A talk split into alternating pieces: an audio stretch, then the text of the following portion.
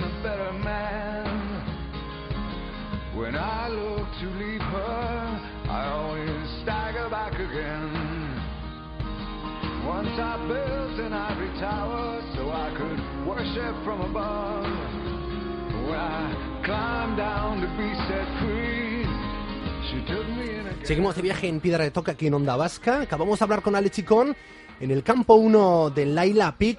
Oíamos sus jadeos y se nos encogió un poco el estómago. Esperemos que tenga suerte, que alcance ese campo y a ver si el lunes por fin se hace con esta cima que se la merece. 6.096 metros que le convertiría, y más allá de convertirse en el primer himalayista en hollar esa cima, pues conseguiría coger esa ilusión por seguir realizando entre montaña y exploración. Y ahora lo que hacemos, pues de estos pioneros o de estos aventureros himalayistas, a los exploradores olvidados, una excusa, una ruta que ha explorado durante un año que le ha servido para dar la vuelta al mundo a Miquel Silvestre, escritor, viajero y un gran motorista.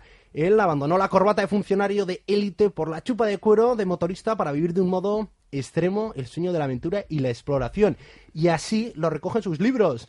El primero, África, un millón de piedras, que se ha convertido en todo un fenómeno social. Y ahora, La fuga del náufrago, que presentará el próximo martes 19 en el Hotel Silken a las 7 y media de la tarde, invitado por la sociedad El Sitio. Y con él queremos que descubrir qué tienen los viajes, qué tiene la moto y qué tienen pues estos exploradores que él ha encontrado en ellos pues su hueco en el mundo. Egunon Miquel, bienvenido de nuevo aquí a esta casa Piedra. Muchas gracias, es un placer estar aquí, sí. Bueno, y tienes, tú también descubriste que compartías mucho, ¿no? Con el mundo de la montaña, con los himalayistas y en concreto con Ochoa de Olza. Bueno, no es eh, que comparta mucho con ellos, o sea, son viajes, formas de explorar diferentes, pero cuando yo me dediqué a hacer mi, pequeño atlas de exploradores para, bueno, recorrer el mundo buscando sus huellas, pues eh, no solamente me fijé en los exploradores del siglo XVI, XVII, XVIII XIX, también en los exploradores del siglo XX y siglo XXI. Para mí los eh, exploradores modernos son los alpinistas y por eso Iñaki Ocho de Olza eh, ocupó el capítulo correspondiente a Nepal cuando pasé por allí, porque yo me hacía la reflexión de qué es lo que lleva a estas personas a arriesgar sus vidas para simplemente, simplemente, dicho así, simplemente alcanzar una cima, ¿no? Y más como lo trató de hacer él, y, y, explorando una ruta inédita, ¿no? Entonces, eh, supongo que igual que con lo de montar en moto solamente lo entendemos exactamente qué es lo que nos produce o qué, cuál es la sensación que nos da los motoristas, imagino que la verdadera sensación de alcanzar una cima tras tanto esfuerzo solamente la conocen bien quienes han alcanzado alguna vez alguna cima. Pero yo me puedo poner un poco en la piel porque a veces me pregunto qué es lo que me lleva a mí a recorrer el mundo en moto, a cruzar fronteras y a visitar lugares eh, donde no hay de nada y me cuesta tanto avanzar y solamente encuentro incomodidad y sin embargo encuentro verdadero placer en superar esas dificultades, ¿no? Entonces, eh, supongo que, y es lo que dije en el vídeo que hice sobre Nepal, al final, que supongo que lo que nos lleva a ello es el mismo estímulo, es que creemos que vale la pena hacerlo. Es curioso porque, y aquí en verdad que lo hemos comprobado mucho, ¿no? Estos aventureros cuyos proyectos van casi de la mano con el riesgo, y ese riesgo es el que da Mm. casi razón de ser a ese proyecto, que uno para vivir de una forma intensa se expone a, a la muerte y se convierte en un Sí. compañero de viaje curioso que hay que vivirlo para entenderlo. Bueno, eh, supongo que es una adicción y encaja bien en lo que yo he dicho muchas veces y tengo escrito en el libro, que hay quien prefiere una vida ancha a una vida larga. Yo desde luego, hombre, me gustaría tener las dos, pero prefiero una vida ancha. Eh, ahora mismo estoy leyendo un libro bastante bueno de un profesor de filosofía inglés que se llama Pensamiento en motocicleta, de Craig Bourne. Y si bien dice o reconoce que la motocicleta en sí no puede justificar la génesis de una verdadera filosofía, sí nos plantea cuestiones que solamente se pueden afrontar desde el punto de vista filosófico, ¿no? Es el conflicto, por ejemplo, entre Eros y Tánatos. Eh, ya se sabe, eh, Eros, según Freud, sería nuestra vocación eh, comunitaria, la de acercarnos unos a otros, ¿no? Y conllevaría un clima, que es el del clima sexual, que te genera cierta placidez, ¿no? Frente a esa tensión que se ha ido generando con el deseo. Pero, sin embargo, la otra pulsión contraria sería Tánatos, es decir, todas nuestras células van encaminadas a la desaparición, a la muerte, es la segunda pulsión, ¿no? Y por eso a veces se entiende que algunos podríamos tener conductas arriesgadas o casi autodestructivas, como supone, pues bueno, subir eh, el Himalaya o como recorrer el mundo en moto, ¿no? Es cierto que la muerte acecha y está ahí. Yo he salvado la vida de milagro muchísimas veces y no porque haya, haya sido objeto de ataques o, violencia, ¿no? Sino simplemente porque la mayor violencia que he encontrado en el mundo se encuentra en la carretera. Entonces, eh, bueno, allí hay un componente de riesgo innegable que uno no quiere pensar en ello, pero no se puede evitar, ¿no? Está ahí, está presente. Pero desde luego yo no tengo una pulsión hacia el tánatos. Me, gusta disfrutar mucho de la vida y estoy muy contento de estar vivo y de estar haciendo lo que hago, ¿no? Es más la pasión. Y también es cierto que habría que matizar que mucha de esta gente, y tú lo habrás comprobado, ¿no? Incluso en estos exploradores olvidados como los nuevos aventureros, que aunque se exponen al riesgo, están muy preparados y con Alechicón lo hemos comprobado muchas veces. Esa capacidad de tomar decisiones, de estar muy en forma hmm. y, de muchísimas horas de entrenamiento, de bagaje y de experiencia que uno le lleva ir con seguridad a una montaña que puede estar a menos 25 bajo cero, abriendo niveles a la cintura o en tu caso con una moto expuesto a la carretera y expuesto a muchos problemas que para eso estás en forma, que para eso te preparas bien los viajes y para hmm. eso también desarrollas un olfato que tomas decisiones acertadas. Bueno, yo supongo que un cierto sexto sentido se va desarrollando. Mm, eh, no sabría decir si lo he desarrollado con los viajes o lo tenía ya de antemano, ¿no? Pero es cierto que he eludido las situaciones comprometidas o de riesgo y que también creo que he sabido reconocerlas, ¿no? he tenido, he pasado mucho miedo en mis viajes cuando me quedé en Mauritania sin gasolina durante la crisis de los secuestros y yo me vi, y lo escribí en un millón de piedras, me vi ahí en peligro.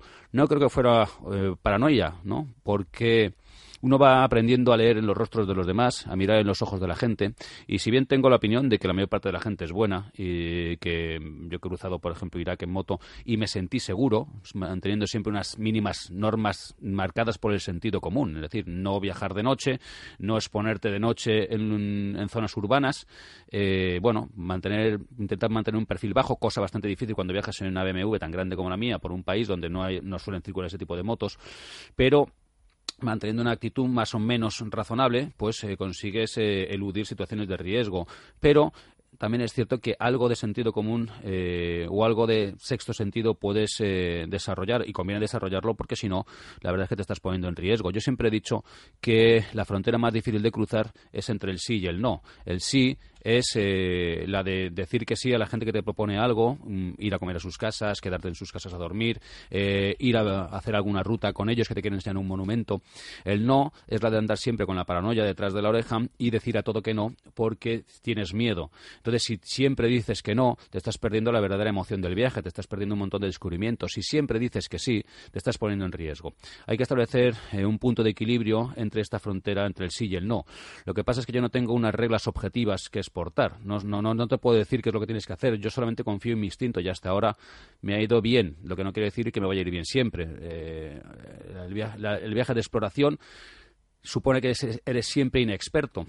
Eh, yo, después de, no sé, los 90 países que llevo y los 5 años que, eh, que, llevo sobre la moto, no me han convertido en un experto en nada. O sea, quizás me han, hecho más conocido por la gente del mundillo, pero no me considero un experto porque creo que me puedo equivocar en la siguiente curva, que yo mismo me, puedo caerme, ¿no? O puedo meterme en el lugar equivocado. Eso es también lo bonito de la exploración, ¿no? Que nunca tienes una respuesta preestablecida. Y que siempre estás aprendiendo y lo que hace también es que al final te conviertes en una pequeña esponja, como es tu caso, 90 países, 5 años, y encontraste esa línea en la que seguir tus viajes. No viajes porque sí, porque además cuando tú tomaste la decisión de romper con esa vida de funcionario, de corbata y despacho, que la, vas, la habías logrado con tus horas de oposición, es una decisión en la que dejas mucho también para ganar mucho. Sí, exactamente. Dinero ni un duro, vamos. O sea, la verdad es que malvivo vendiendo libros, intentando conseguir algún patrocinio. Pero bueno, como estoy soltero y no tengo gasto poco, pues me voy manteniendo. Yo todo lo, el dinero que consigo con los bolos que hago y la venta de libros y tal es eh, para, para, financiar los viajes. Ya tengo prácticamente el presupuesto de la próxima aventura, el, viaje que hago de seis meses a Samarcanda, a Uzbekistán, la ruta de la seda, siguiendo los pasos de Ruy González de Clavijo, un embajador madrileño del siglo XV. Y, y, sí, yo por oposición pues tenía un buen trabajo, era compañero de Rajoy, vamos, o sea, yo era registrador de la propiedad, saqué las oposiciones y las saqué con el número uno, se suponía que tenía un buen futuro en esta, en esa historia, de hecho estuve más tiempo estudiando, seis años, que trabajando, porque luego estuve cinco años, no aguanté mucho más, porque me di cuenta que lo único que me aportaba estar en el despacho era poder comprarme cosas, y cosas que no me servían de mucho, porque lo, cuanto más cosas tenía, más miedo tenía de perderlas. Ahora no tengo cosas y no tengo miedo. Eh, estoy mucho más, me siento mucho más rico ahora. Mm, cuando, hace poco publiqué el reportaje en Solomoto sobre mi paso por Borneo y allí está el sultán de Brunei. Es, eh, Borneo es un país, bueno, una isla, la segunda isla más grande del mundo, dividida entre mm, el sultanato de Brunei, mm, Malasia e Indonesia. Cuando pasé por Brunei, pues me dio tiempo de escribir sobre el sultán de Brunei, que se supone que es el tío más rico del planeta. Yo me, a mí me parece un desgracia a mi lado yo soy muchísimo más rico que él. No me hace falta, o sea, supongo que eres más rico cuanto menos necesitas. Y yo, desde luego, necesito muchísimas menos cosas que el sultán de Brunei. Y en estos cinco años, si te has dado cuenta, es que has ido perdiendo poder adquisitivo, el dinero, sí. las cosas materiales, hasta tu propia casa, la conexión con tu gente, pero que has ido encontrando una riqueza mucho mayor en Miquel Silvestre, con moto o sin moto. Bueno, la mayor riqueza que tengo es que ahora sé quién soy.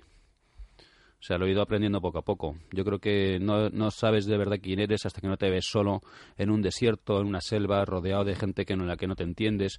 Entonces ahí es cuando ante las dificultades y sobre todo ante sumergido en un mundo en el que no tienes referencias reconocibles, ahí es como estás como desnudo y entonces te miras de, de fuera y dices, joder, tío, o sea, este eres tú. Eso es lo más importante que yo he aprendido. Por supuesto, luego lo, la historia de los exploradores, que para mí es conmovedora, eh, el ejemplo de esta gente del pasado, pues eh, me anima a seguir, ¿no? Y pienso que si ellos pudieron, yo soy un pigmeo a su lado, pero voy a intentarlo, ¿no? Formar parte sentirme un poco parte de la tripulación de Magallanes o de Miguel López de Legazpi, eh, sentirme digno de ellos.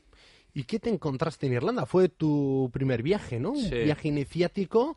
Todavía me imagino que tendrías en, en el cuello la marca de la Sí. corbata y ahora, cinco años después, presentas este libro que es La fuga del náufrago, que hablas de la historia de un náufrago de la Invencible.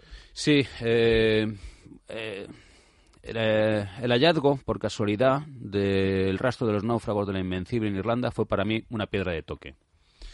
Eh, yo abandoné el, el trabajo, en principio era solamente por un año, pedir un año sabático para escribir una novela, yo antes me dedicaba a escribir novelas y notaba que la corbata me estaba asfixiando y que no estaba consiguiendo mantener el pulso narrativo. Entonces eh, pido la excedencia, hago mis cálculos, creo que durante un año puedo estar viviendo, rebajando mucho mis eh, gastos, pero como, bueno, ya te digo, no tengo familia, pues pensé que lo podría hacer sin problemas. Entonces me voy a Irlanda a recuperar la tranquilidad y a escribir una novela y a poner distancia con España. Y que, para mi sorpresa, cuando estoy allí, recibo el correo de un escritor amigo mío, que es Fernando Martínez Laínez, que me dice, si vas a Irlanda, busca las tumbas de los náufragos de la Invencible. Eh, a mí me, no me dijo más, a mí me interesó el asunto, me fui a la Biblioteca Nacional en Dublín y allí empecé a buscar referencias sobre la Armada Invencible. Para mi sorpresa, había infinidad de literatura sobre la Armada Española. Nunca se le llamó la Invencible, y eso también lo cuento en el libro, porque eso fue un añadido posterior que hicieron los ingleses en plan irónico, ¿no? Después de habernos zurrado la badana eh, frente a las costas de Francia. Entonces nosotros recogimos el, el apelativo y bueno, lo hemos, lo hemos, lo, lo hemos eh, institucionalizado cuando en realidad siempre se llamó la Grande y Felicísima Armada. Bien, la historia es que entre toda esa literatura me encuentro con un nombre que se repite continuas veces, que es eh, Francisco de Cuellar. Y tirando del hilo me entero que este personaje del cual yo no tenía ni idea es un superviviente que tras naufragar en Sligo eh, pasa siete meses vagando por Irlanda, perseguido por los ingleses que tratan de matarlo, porque allí murieron unos 8.000 españoles después de que naufragaran 25 barcos, cosa que yo tampoco tenía mucha idea. Y este personaje no solamente eh, sobrevive después de hacer auténticas eh, actos algunos heroicos, como defender un castillo frente a una fuerza superior en número, y otras veces realiza actos un poco más picarescos, como es inventarse la buena, se pone a leer la buena aventura en la mano de las irlandesas, inventa todos los disparates posibles para poder comer, ¿no? O sea, es un superviviente nato. Entonces, eh, cuando consigue ponerse a salvo en Irlanda, en Holanda, eh, le escribe a Felipe II una, una carta donde le cuenta toda su peripecia de estos siete años por allí, esos siete meses. Bien, el relato es realmente asombroso, eh, nos revela un tipo con mucha gracia, con mucho sentido de humor y que con una capacidad narrativa y descriptiva sobresaliente. Yo seguí este rastro en moto desde Sligo hasta las costas del norte de Irlanda o de Irlanda del Norte y allí eh, termina el libro enfrente de eh, la calzada de los gigantes, que es donde naufragó el último barco español, el galeón Gerona, con 1.200 personas a bordo. Se salvaron siete y eso constituye el desastre naval con solo 200 víctimas menos que el Titanic. El Titanic fue construido en Belfast y precisamente en Belfast está el Museo del Ulster y en este museo la pieza o la sala más grande está dedicada a la Armada Española y a los restos del galeón Gerona. De hecho, la misma cafetería del museo se llama Gerona. Para ellos es parte de su propia historia, han mantenido el camino, hay señales que indican eh, la senda que siguió de Cuellar en su vida. Estas señales contienen partes de su carta explicando qué es, qué es lo que pasó y dónde. Y el viaje, aparte de ser como, como itinerario turístico fabuloso, porque se aleja mucho de los itinerarios habituales de la Irlanda más típica, o sea, vamos a ver la Irlanda real, pues eh, nos permite eh, seguir un hilo histórico, un rastro histórico absolutamente desconocido entre nosotros, que sin embargo para los irlandeses forma parte de su propia historia, porque lo más curioso de todo es que esta carta está escrita en 1588 y constituye el primer testimonio por escrito de la vida de los irlandeses. Eh, se puede decir que el primer escritor costumbrista irlandés es un español, Francisco de Cuellar. Qué pena que el, valor que le dan a la exploración, a los viajes, ¿no? Toda la cultura británica. Y sin embargo, aquí cuando estudiamos la historia reciente, pues nos saltamos todo esto, ¿no? Parece que son miserias, fracasos y que lo que brilla es casi más el que mete goles en el fútbol o en la política. Por supuesto. Pero qué historia más rica y que además... Bueno, aquí lo curioso de todo esto es que yo, mira, yo tengo 44 años. A mí eh, me enseñaron la Armada Invencible en la escuela, en el colegio, eh, con una lección perdida, sin darle demasiada trascendencia, porque bueno, fue una derrota y punto, ¿no? Las derrotas nunca se les ha hecho demasiado caso. Sin embargo, lo que no nos contaron nunca es qué pasó con estas tripulaciones, ¿no? Con estos 130.000 hombres que iban a bordo de los barcos, que eran gentes sencillas, muchos de ellos no sabían, bueno, la mayoría de ellos no sabían nadar, unos obligados por su destino, otros porque se enrolaron voluntariamente basados en un sueño de supremacía que se reveló inconsistente, porque en aquella época España eran los Estados Unidos, los ingleses tenían verdadero pavor a la invasión española. Eh, muchos de, los, eh, de los, los, hijos de la nobleza se enrolaron en la Armada Invencible pensando, convencidos de que como Dios estaba con nosotros, conseguirían establecerse en Inglaterra como señores feudales. Y eh, lo paradójico de todo esto es que cuando los barcos se hunden, estos nobles se van directamente al fondo porque llevaban todas sus riquezas, los escudos de oros, atados y cosidos al pecho. O sea, es el de es todo un bueno que vuelve otra vez a lo que comentábamos, ¿no? Lo que es la vida y que a veces el acumular riqueza te puede llevar a hundir sí, mira, en, el este fondo del río, en lo físico metafísico. En este caso es eh, es una imagen perfecta, una alegoría perfecta de esta realidad. Eh, la la Armada Invencible estaba mal planteada, era un plan súper eh, audaz, pero mm, cuando se encomendó el mando, porque murió eh, Álvaro de Bazán, que era marinero, era el que había mentido la idea en la cabeza de Felipe II, cuando muere y se le encarga a un comandante de tierra, que es Medina Sidonia, Medina Sidonia le escribe una carta a Felipe II diciéndole que, que toda la toda la operativa está mal planteada, ¿no? Todo consistía en eh, llegar hasta Flandes, allí embarcar a los tercios de Flandes, que era la, infantería más aguerrida en aquel momento, pero es que entonces no había ni siquiera radio, o sea, no había forma de conectar más que por eh, correos a caballo y Holanda estaba en guerra con España y por tanto los correos no llegaban. Entonces el comandante le hizo llegar a Felipe II o intentó hacerle llegar a Felipe II una carta advirtiéndole de que eso no podía funcionar. Los consejeros reales impidieron que la carta llegara a su destino y le decían que no se preocupara porque Dios estaba con nosotros. Entonces era una lucha también de religión. Entonces, ese planteamiento tan prepotente, eh, tan, eh, tan falto de, sensatez, es lo que motivó después el, desastre. Y el problema no es que Felipe II no se convirtiera en rey de Inglaterra. El problema es que allí murieron 130, o sea, murieron casi 50.000 personas embarcados eh, en, un, en una empresa imposible por los sueños de supremacía, de unas monarquías que han tomado siempre muy en poca consideración a su carne de cañón, ¿no? Y eso es un poco yo, lo que yo trato de reivindicar. O sea, que la, este carne de cañón. Y, en este libro, La fuga del náufrago, que presentarás en Bilbao el martes a las siete y media en el SIC, invitado por la sociedad del sitio, relatarás esto, tu propia experiencia en moto encontrándote esta ruta y en paralelo la historia que nos habla de hombres de cañón. Sí, eh, emitiremos también un documental de 25 minutos filmado ahí en Irlanda sobre, bueno, por los sitios por los que estuve pasando el capitán Francisco de Cuellar. Y cuando hemos comentado antes que el capitán Francisco de Cuellar y toda esta historia de Irlanda es el origen de mi ruta de los exploradores olvidados, a pesar de que lo hice el viaje hace cinco años, el libro lo publico ahora, todo se produce también por una pequeña paradoja que a mí me llamó muchísimo la atención. Eh, la carta, de Felipe, la carta que le escribe Francisco de Cuellar a Felipe II se permanece 300 años escondida en los archivos de la Real Academia de la Historia. En 1884 se publica en español por eh, un marino que es Cesario Fernández Duro. Bien, en el año siguiente, 1885, a pesar de que aquí en España no se le hace maldito caso a la carta, ya se publica en Inglaterra, se publica en Irlanda, traducida al inglés. Y desde entonces la carta está siendo objeto de reediciones y ya te digo que hay allí incluso un proyecto de estudio sobre esta figura de Francisco de Cuellar.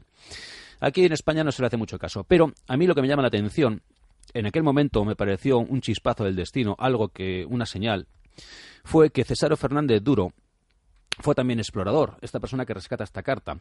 Eh, en el siglo XIX comandaba el Blasco de Garay, que era un navío enviado por eh, España para identificar en la costa saharaui eh, las ruinas de un antiguo castillo castellano, que era Borse Rumí, de tiempo de los reyes católicos, la fortaleza del cristiano. Según los tratados que se habían firmado con Francia, en este lugar España podría fundar una ciudad y mantener su soberanía. Bien, este lugar que identificó Cesario Fernández Duro está en la desembocadura del Ifni. Ahí fundó eh, España Sidi Ifni. Bien, en Sidi Ifni libró, se libró la, última guerra española oficialmente declarada, porque luego hemos estado en Afganistán y otras cosas, no, pero no nunca se ha declarado oficialmente una guerra, pero en Sidi Ifni en 1156 se libra la última guerra española. Allí muere de nuevo la carne de cañón, ¿no? Yo me entero de que hemos librado esta guerra en pleno siglo, pleno siglo XX, porque hice la mil en la brigada paracaidista. Yo no fui voluntario, pero a mí me tocó. Y el himno de la brigada paracaidista comienza diciendo en Ibni se abrió el libro de nuestra historia, porque fueron los paracaidistas los enviados a combatir y a morir en, eh, en Sidi Ifni. Bien, cuando yo me enteré con 22 años que España había librado guerras que a mí nunca, me habían enseñado en la escuela, me hizo sospechar que había por ahí una historia clandestina que bien valía la pena explorar. Y lo que pasó con Sidi Ifni es que primero fue una guerra del franquismo, pero eh, a la cual no se le hizo mm, propaganda porque ya eran los tiempos finales del colonialismo, ¿no? Tenía muy mala prensa en la ONU. De hecho, Estados Unidos impidió el uso de material cedido eh, por los americanos. Pero luego la democracia ha hecho maldito caso a la guerra de Ifni porque era una guerra franquista. Es decir, a los muertos en Ifni no los ha hecho caso nadie. Eh, para ellos no hay memoria histórica. Cuando yo en Irlanda me entero que Cesario Fernández Duro, que es el responsable de que España librase una guerra al final, en el siglo XX, es la persona también responsable de que se conozca la carta de Francisco de Cuellar, a mí me parece un bucle del destino muy curioso, que hace que me ponga en marcha para seguir investigando toda esta historia de exploradores y de carne de cañón. O sea que con estos viajes no solo encuentras respuestas, sino que también muchas preguntas, que muchas te ayudan a ti y otras a entender eh, lo que ha pasado en la historia a través de esa gente que fueron los verdaderos protagonistas que luego la historia les ha hecho pues ni un pequeño a mí me, importa bastante poco. Considero que es necesario conocer a, grandes rasgos eh, lo que es la historia de las monarquías de los imperios de los eh, conflictos y de las batallas. Pero a mí eso me importa relativamente poco. A mí me importan los tipos los seres humanos no estos tíos que mueren en una trinchera o suben una montaña bueno, Miquel, ¿y qué encuentra la gente que te sigue en las redes sociales? Porque aunque han pasado cinco años, has dado la vuelta al mundo, eh, has publicado un libro sobre tu etapa africana y ahora este segundo, eh, tu primer encuentro, tu primer viaje a Irlanda, sí que has editado muchísimo material, ¿no? Tanto en medios offline como Sí. en tu perfil de Facebook y en tu web mikelsilvestre.com con Q y con V. Tienes más de 5.000 seguidores que empatizan, que imagino que esperan ahí en Facebook a ver qué historia les cuentas hoy y que algo les despiertas. ¿Qué sientes tú? ¿No te da un poco de pudor a veces? También tienes más de 300.000 reproducciones en YouTube de los vídeos que colgas con tus aventuras. Ese otro viaje que se vive online y casi en directo, Hmm. ¿qué ves que notas que la gente encuentra? ¿También más carne de cañón que redescubre el valor de su vida o que Mm, añora y- encuentra en ti? Bueno, hay una, no mez- tiene? hay una mezcla de todo, ¿no? O sea, primero hay gente que sigue porque viajo en moto, otra gente que me sigue porque eh, escribo de historia, otra gente que me sigue porque trato de hacer literatura, hay gente que me sigue porque veo mucha cerveza, hay gente que me sigue porque me odia y, y son precisamente los que más te odian los que más te siguen. Es una cosa que no entiendo, ¿no? Los que más interactúan, ¿no? Para Exactamente, por lo menos no, pier- no pierden ripio de lo que hago. Eh, supongo que lo que me funciona y lo que hace que, no sé, ahora mismo va subiendo las visitas del canal de YouTube, oh, yo qué sé, a más de mil diarias. Eh, no sé, debe llevar 332.000, ¿no? Un canal que de viajes en moto, pues no deja de ser relevante porque yo no soy Lady Gaga, ¿no? Eh, supongo que lo que se aprecia es la sinceridad, o sea, la naturalidad. Yo me muestro tal como soy y, y no, no sé, pienso que estamos en eh, muy poco tiempo sobre esta tierra. Eh, yo soy creyente, no sé, mm, no me, no me hago muchas consideraciones sobre el más allá, pero yo solo sé que aquí estamos por, poco tiempo y ese tiempo que estamos no es para contar milongas. O sea, yo soy lo que soy y lo muestro a las claras y supongo que esa, esa sinceridad es lo que hace que la gente me siga y, que hace que se sientan identificados conmigo porque no soy un producto. O sea, simplemente a mí me salen las cosas porque trabajo mucho. Em, pero no hay, no hay ninguna fachada. No, no lo sé. Digo lo que creo. Eh, y bueno, cuando yo escribí Un Millón de Piedras, que ahora mismo acabamos de sacar la sexta edición, como a mí en ese momento no tenía Twitter, ni Facebook, ni blog, ni nada, nadie me seguía, nadie me conocía. Yo había acabado un viaje por África en solitario y lo escribí para mí. Mm, fue un vómito, ¿no? De todas mis experiencias y eh, pues me critiqué a las ONGs, critiqué a los propios africanos, critiqué a los, al complejo de culpa de los propios occidentales cuando viajan por África. Yo no me sentí culpable para nada pues eh, eso, esa falta de corrección política creo que ha llamado mucho la atención, ¿no? Y ha hecho que gente me empiece a seguir. Sobre todo me siguen por el libro, creo yo. Muy bien, Miquel, pues es que ricasco. Y nada, sin más, invitar a la gente, que a los que quieran poner rostro a este escritor, viajero y un hombre infatigable, y que si algo tiene claro es que no va a dejar de aprender nunca y que no se va a conformar nunca eh, con transmitir la imagen que no es, hombre sincero, pues tiene una cita este martes 19 en el Hotel Siquén de Bilbao a las 7 y media de la tarde. En la Sociedad del Sitio descubrirá su último libro y seguro que no lo dejará indiferente como nunca nos dejas, que es que pasas por aquí. Es que ricasco, Miquel. Muchísimas gracias.